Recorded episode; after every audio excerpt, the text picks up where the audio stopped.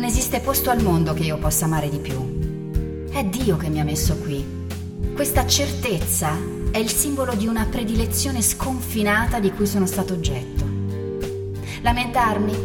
E di che cosa? Perché? Lamentarmi della mia felicità? Della libertà che ho scoperto? Non ci sono rimpianti nella mia vita, né nostalgie.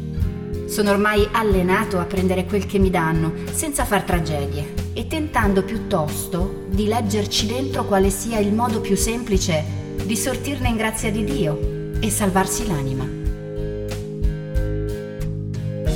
Senza questa premessa fondamentale dell'essere nel posto in cui ci ha messo le circostanze e non in quello che si è scelto, non è possibile impostare religiosamente nulla, dalle decisioni più grosse fino ai piccoli particolari della vita interiore ed esteriore di ogni giorno.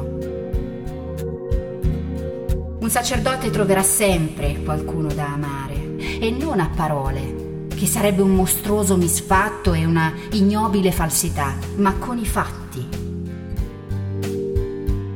Amare non significa dare qualcosa, significa dare noi stessi, significa essere e i poveri sono quelli che Dio, oggi in particolare, ha gettato sul nostro cammino. Essi sono il segno di contraddizione.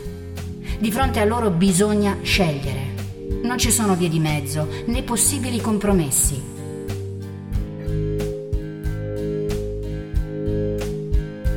Non si può vivere senza innamorarsi. E allora, se vuoi trovare Dio e i poveri, bisogna fermarsi in un posto e smettere di leggere e di studiare e occuparsi solo di far scuola. Troverai Dio come un premio. Ti toccherà trovarlo per forza perché non si può far scuola senza una fede sicura.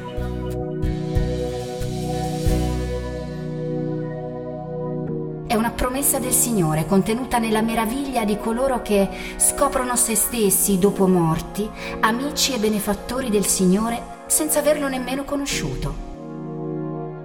Quello che avete fatto a questi piccoli